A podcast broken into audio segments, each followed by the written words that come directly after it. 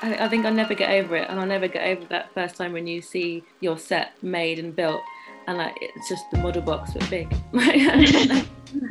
And like it's real, it's a real life size. Um, it still fascinates me, um, and I'm just always bowled over by the people that make it happen. Hello, I'm Poonam and welcome to Crew Chats podcast, where I speak to people that work behind the scenes in film, T V and theatre.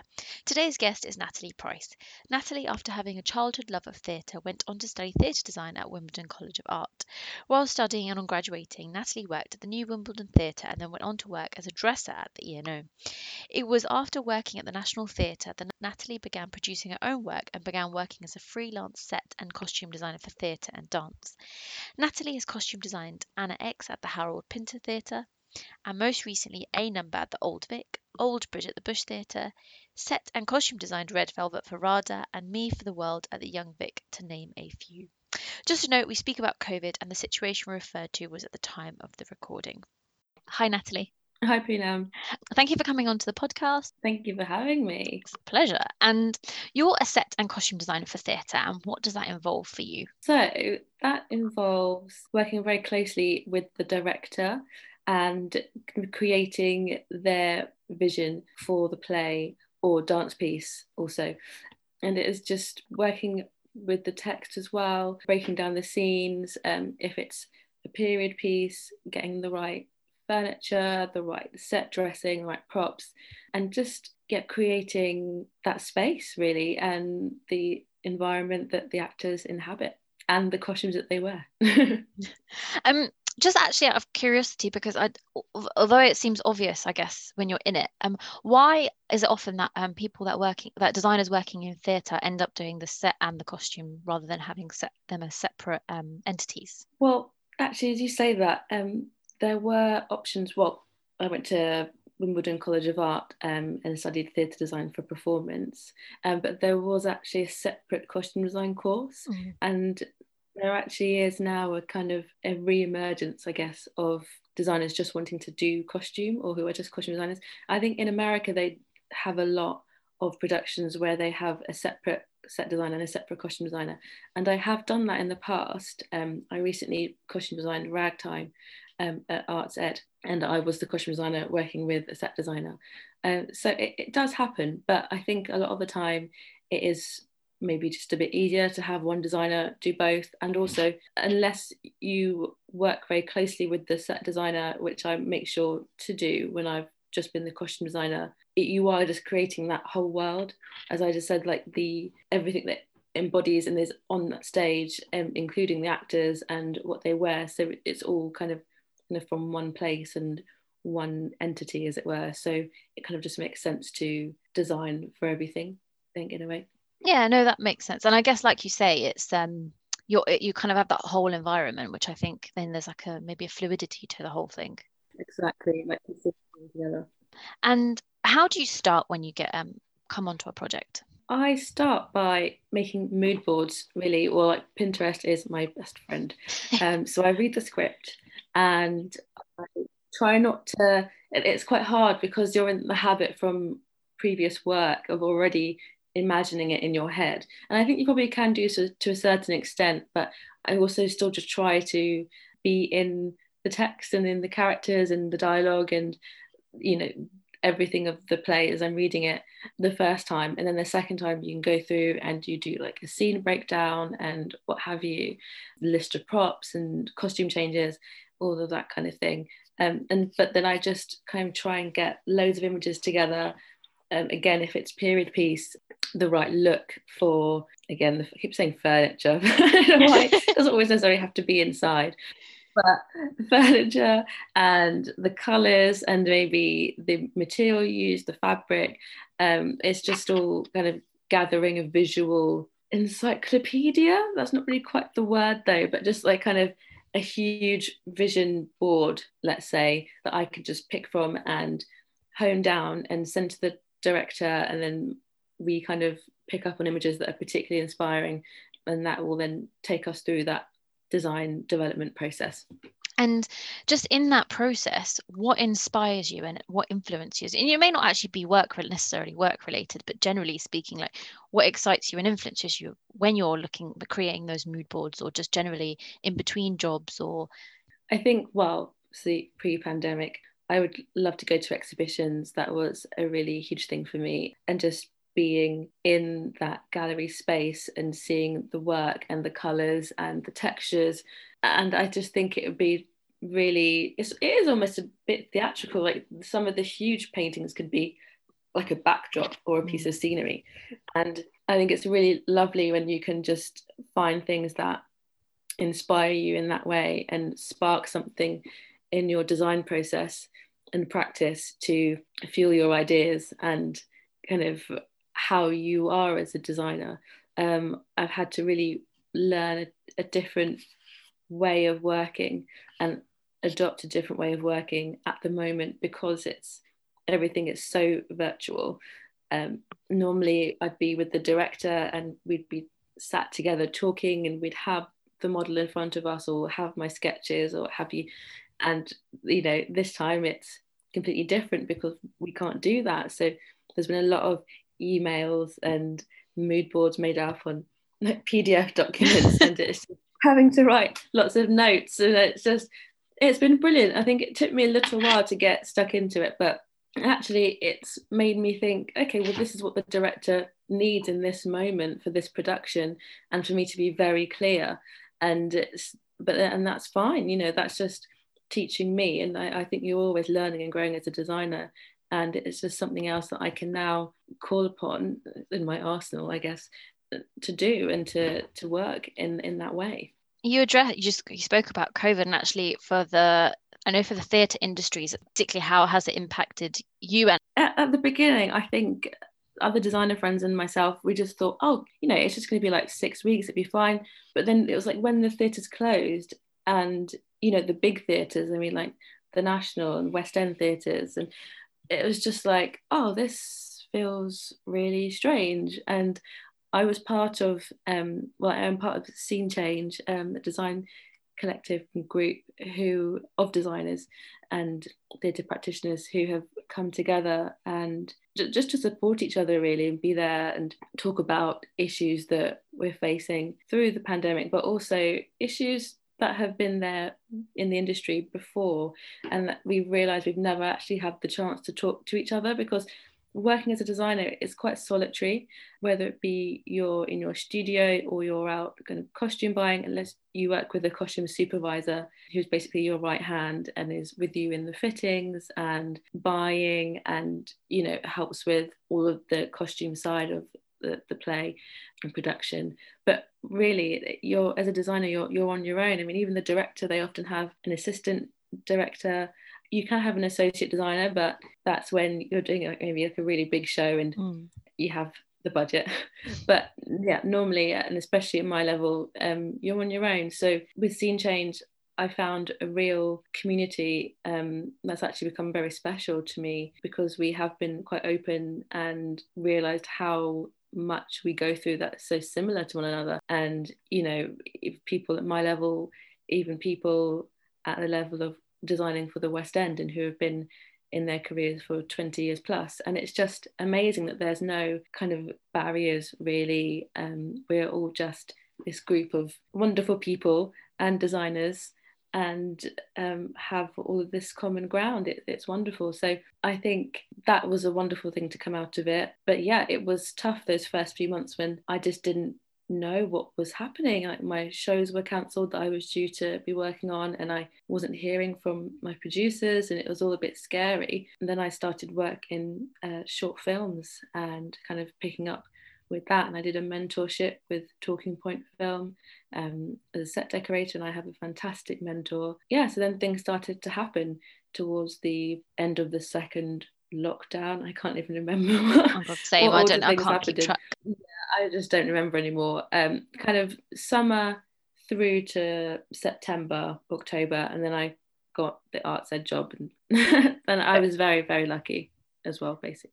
Yeah, I think it's been such a mixed bag for people, and but I think it's great that you said that things, positive things have come out this the pandemic, I guess, which otherwise may not have that. In terms of that kind of that idea of community that you mentioned, I think when you think of it, when I think of theatre, at least, I do think of it very like a, a working together. There are, like you said, there are solitary mm. elements of it, but there, there is a point, I imagine, where things do sort of come together.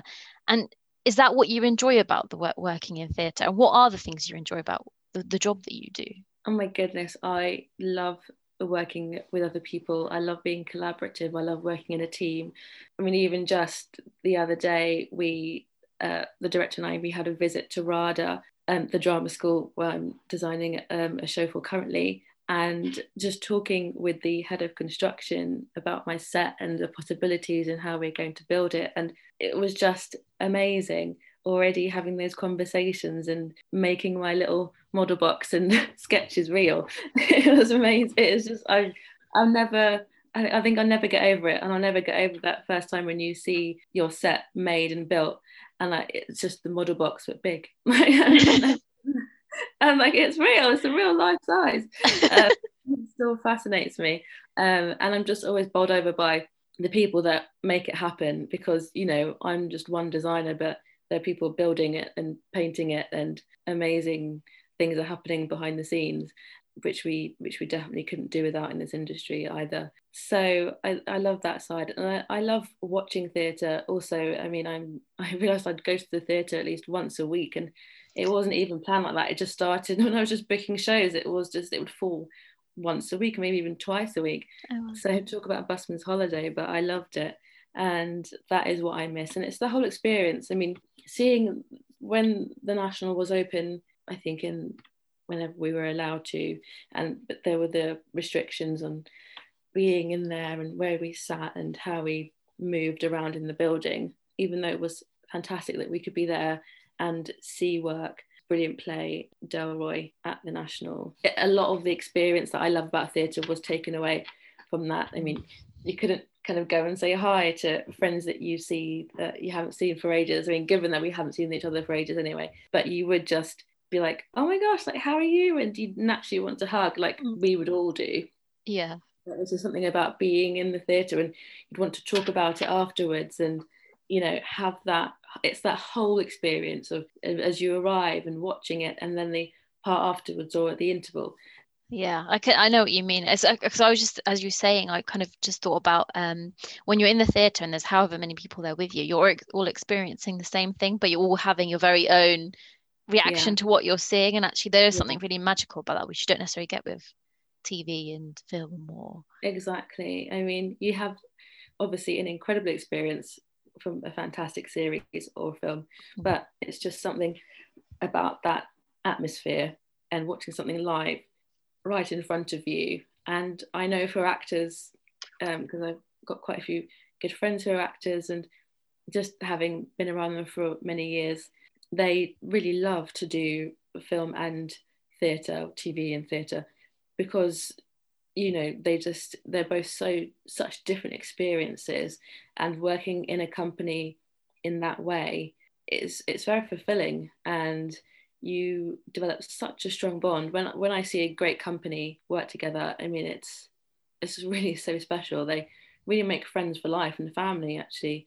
Um, and it's very different with filming, particularly now with with COVID, but mm. I've just finished on a film um, called My Name Is Leon that's going to be on the, the B B C, and it was a fantastic film. It was a, made adapted from a book by Kit De Waal, and it was it's a beautiful story. But it's very interesting, it was seeing how how the world is of film and T V, and you know the the actors performers, the actors are like kind of in their trailers, and they come on set, and of course with COVID it's even more kind of separate, and you know not too many people around, but they'd be yeah, sitting in their trailers waiting to do their scene, and then they'd go and change and then come back, and it was it's quite um it's not really a together process really, it's very individual. But then you can also see how wonderful it is you're working with each other for twelve hours a day. I mean, we just did five weeks, which I know is, is no time. I mean, I think you work for a minimum like three months maybe on something, and you can really see how you become a family in normal times when you can have dinners together and, you know, have drinks after a, after a Friday night, you know, after work. That really all makes it such an experience. And I think sadly it, we missed out on that part of it with COVID, but I can see how that's also so special. So I think, yeah, there are, are wonderful elements to to both theatre and film and T V, being in a company and being part of it. But would I say you're drawn to theatre though, by the sounds of it? Yeah. That is my, that is where my heart lies. And I mean, I I would love to work in film and T V more, but I just, I love that. And maybe it's because I've been very fortunate that I'm working in an industry that I studied at uni. And it's just, I think maybe slightly unheard of that I've managed to to get to where I am. And uh, yeah, I, I just love it. And again, if I still remember the first shows that I saw and when I was younger and just being blown away. And it's really, um, yeah, it's it's really something special, I think, when you, you see a great piece of theatre and, or you've helped make a great piece of theatre and you're incredibly proud. Um, I think there's nothing really, really like it. No, I have to agree with you there. Seeing your work is um, it's oh, a kind God. of feeling you don't really... And then the audience reaction to it as well and hearing their feedback, and it's just, yeah, it can really just blow you away sometimes. It's left me speechless sometimes, actually. That's yeah. amazing. That's lovely, though. That leads nicely onto my next question, which is, how did you get into what you do? I know you mentioned that you grew up, you you saw watching your first pieces of theatre, but how did it all start for you? So I, um, yeah, so I went to Wimbledon College of Art and did a, a B A degree. Um, so that was for three years, and then after that, I well, alongside that, I was actually working at the New Wimbledon Theatre. Loved it. Uh, that got me through uni. Um, cantos every Christmas were just insane. So busy. um, no, it was, I mean, it was a great experience. It's a beautiful, beautiful theatre. Oh my goodness. It is, um, and actually we graduated there. Our graduation ceremony was there. Oh. Yeah, it was really lovely. But I was there for a long, long time, I think maybe six years or so. And I realised that I needed to be backstage, really. That's where I could, because it's um it's a receiving house, so they get tours come in, so they have shows for kind of like Tuesday to Saturday, and they're on for like a week, and then they go on to the next venue. It's normally oh. like, yeah, I know, so it's like kind of like Wimbledon, Richmond, uh, like Woking, like does that kind of circuit. And um we'd often get like Matthew Bourne productions, who I love. Oh my goodness, I love Matthew Bourne. And I really wanted to like be backstage and shadow a dresser, I guess that would what what it would have been. Um, but by that point, I was one of the more experienced members of staff on, on the bar. And um, so therefore my manager wouldn't be, they couldn't afford to lose me for that week, um, because that's our busiest times for those shows and panto and such. So um I had to leave, which was very sad, but it was oh. it was the right time. And I went on to work at the London Coliseum, um, English National Opera, and I was dressing there in the Gents' Chorus first of all, and then Ladies' Chorus, and it was amazing. And I just found a love for opera and the immense talent that these singers have and just can do. It's crazy. When they would have the orchestra come in, oh my goodness, it was just so, it just really got you. They were stunning. Mm. And um, yeah, I'll never forget some of my, my favourite operas, and just being in the wings listening to that, I thought, how lucky am I that I just get to stand here and listen to this, this. magic. So yeah, I was there for a little while, and then I um, got my job dressing at the National Theatre, and I was there for seven years. And then through there, I kind of met some producers, and kind of I started to do bits and pieces of work. I was also a young producer at the Battersea Arts Centre. That was kind of my local place for a while when I was still at uni. So just meeting people there, and it was, it was such a phenomenal building, and the work that they make. I was very lucky to have been part of that for a little while, actually.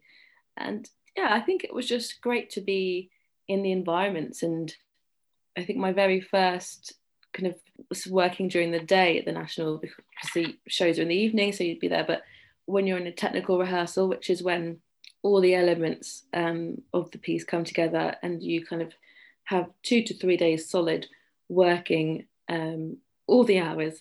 Uh, you work through the play and you block the scenes, you get the lighting in the right position, and you make sure the costumes work and any set changes that have to, to happen. You go through all of that and work it all out, and everyone involved is in the auditorium working, and it's all coming together. Like the big three days before you have a first show to the public. And being there for the first time in, in the day was mad, because see, the National have three theatres and there's always a company rehearsing, or there's a company in tech, or there's a company doing shows. And if they're maybe in for a matinee, everyone is in the canteen at the same time. And my head was just spinning, because you can imagine the kind of people that work at the National. I mean, all these incredible creatives and actors. And I was just like, ah, there's a crowd. Who do I talk to? It was just like, it was, yeah, I, I'll never forget that feeling, actually. It's actually quite overwhelming. Like, all under one roof and yeah. just this building in London. But it was it was brilliant, and um, I just kind of started talking to designers and asking them like for coffee, if they would like be happy to give me any advice about how to get into the industry. And so I just thought, I I mean, it was, looking back, I don't know how I was that brave. I was gonna, uh, that quite, sounds really scary. I'd be like, it's like, what was I doing?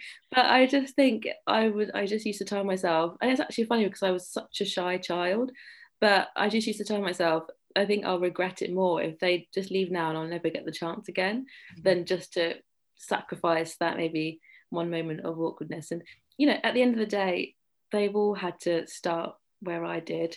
And, you know, they've all been students and newly graduated and just coming up. So they'll always understand, and they'll appreciate it if you, I mean, I do now, if someone, you know, says that they admire your work and mm. what you do, and can you give them a bit of advice, you know, it's a compliment at the end of the day, isn't yeah it? It is. No, you're right, it is.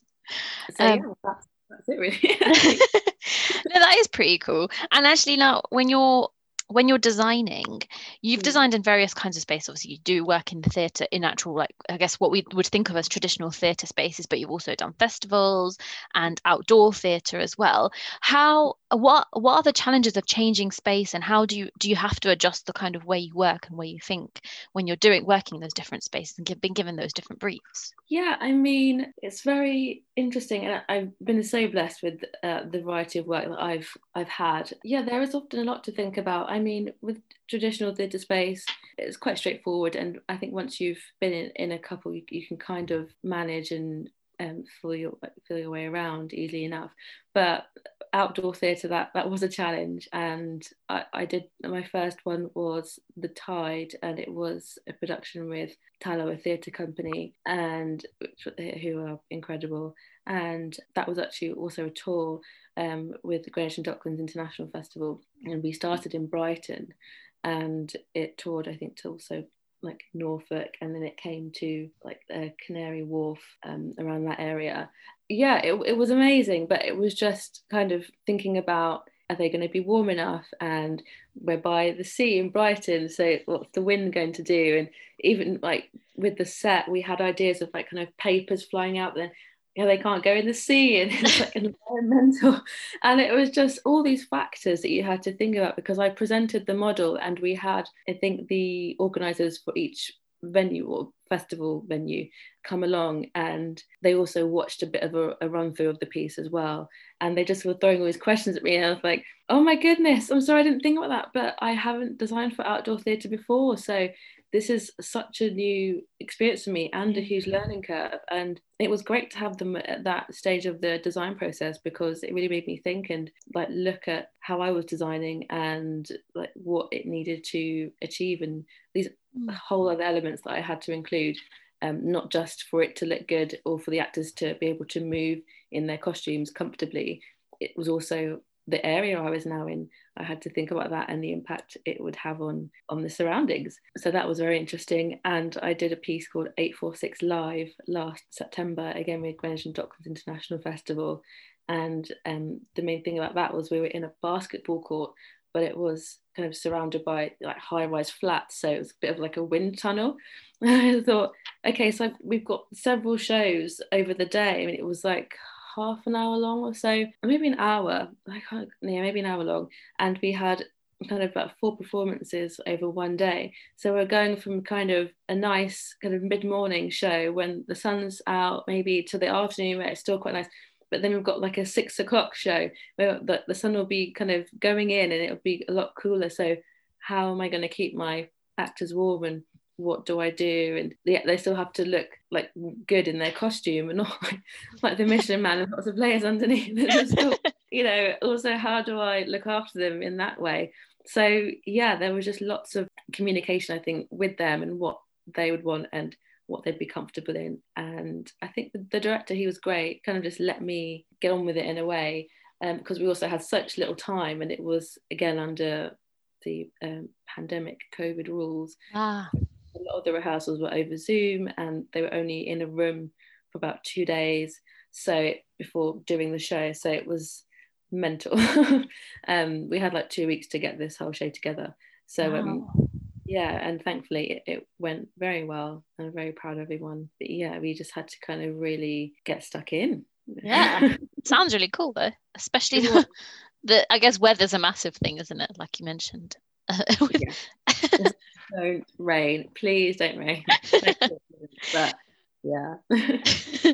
um from when you I guess when you when you sort of first decided that you wanted to be involved in the theatre, how different is your job to what you imagined it being? Oh my goodness, yeah, quite different. I think luckily I'm a people person and I can kind of just get thrown in, and like for example when I worked on My Name Is Leon, I, I only knew the director, I didn't know anyone else on the team, and you kind of have to adapt and just get to know people and get along and work well together, because you know, as I said, you're with each other twelve hours a day, five days a week, so it, you got to do it.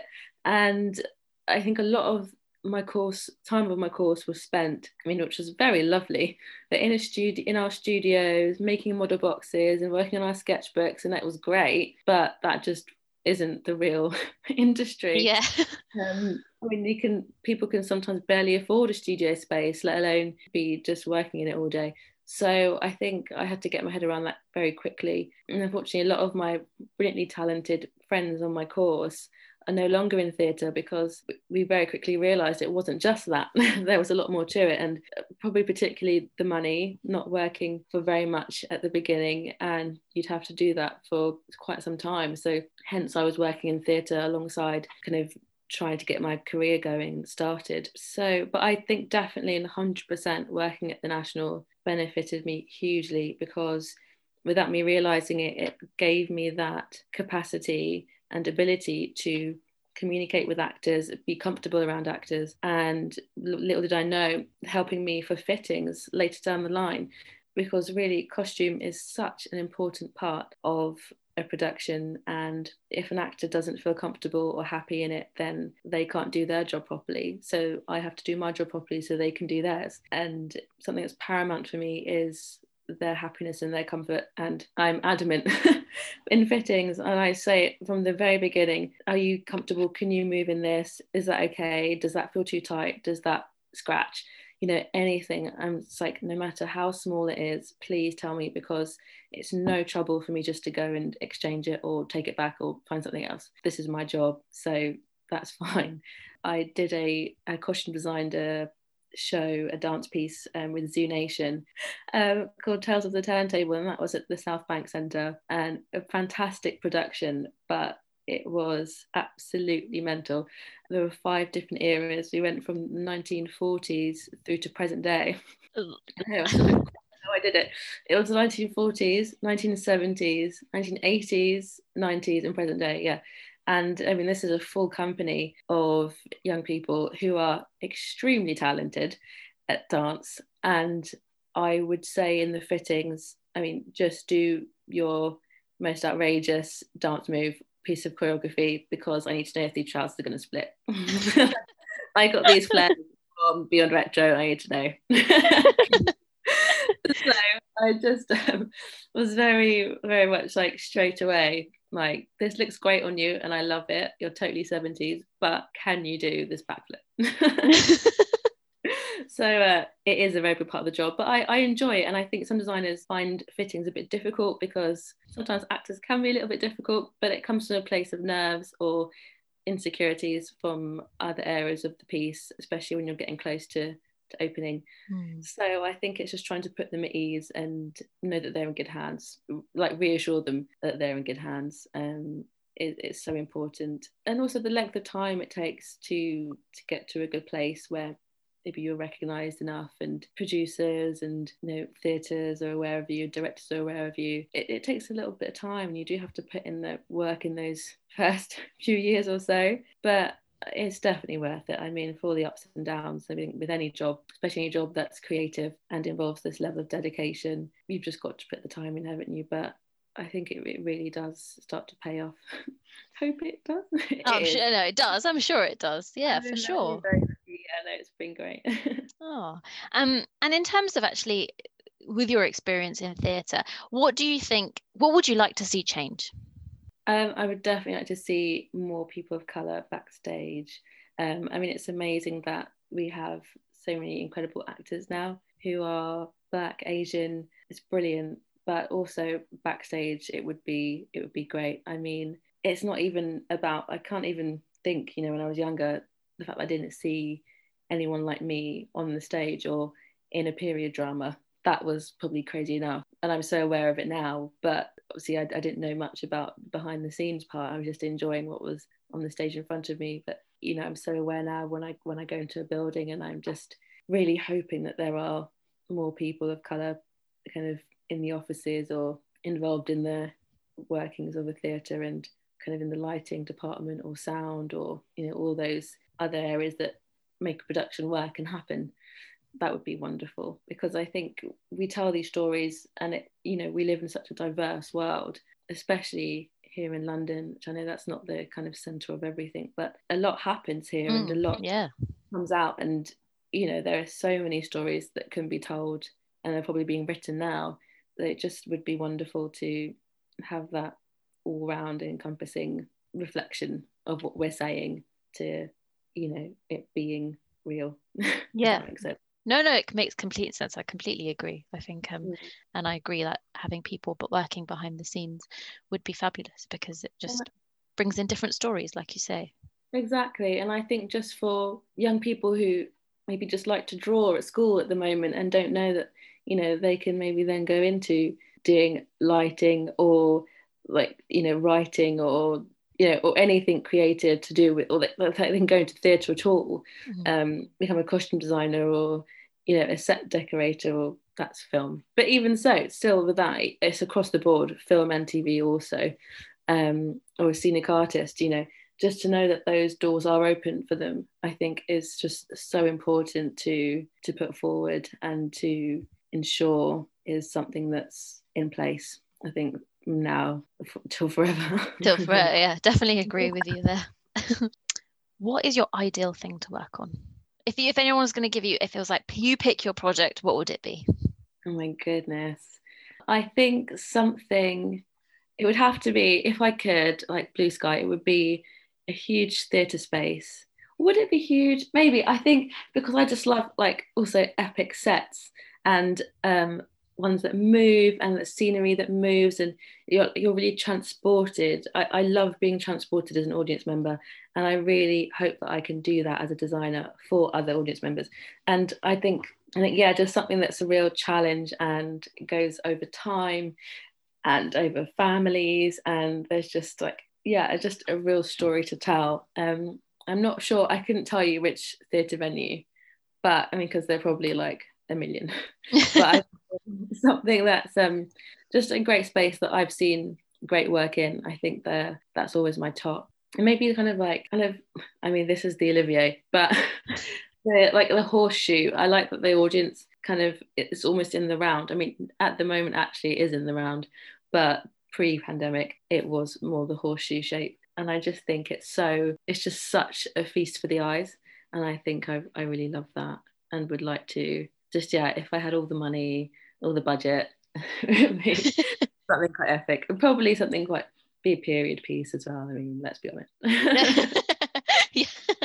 um, just actually in regards to what you mentioned about the shape of the, the I mean, it kind of links to the question the question asked earlier about the outdoor space as well. But the, with the shape of the theatre and how, where the audience is sitting, whether it's more interactive than people are necessarily sitting down, how how does that change how you then design the set?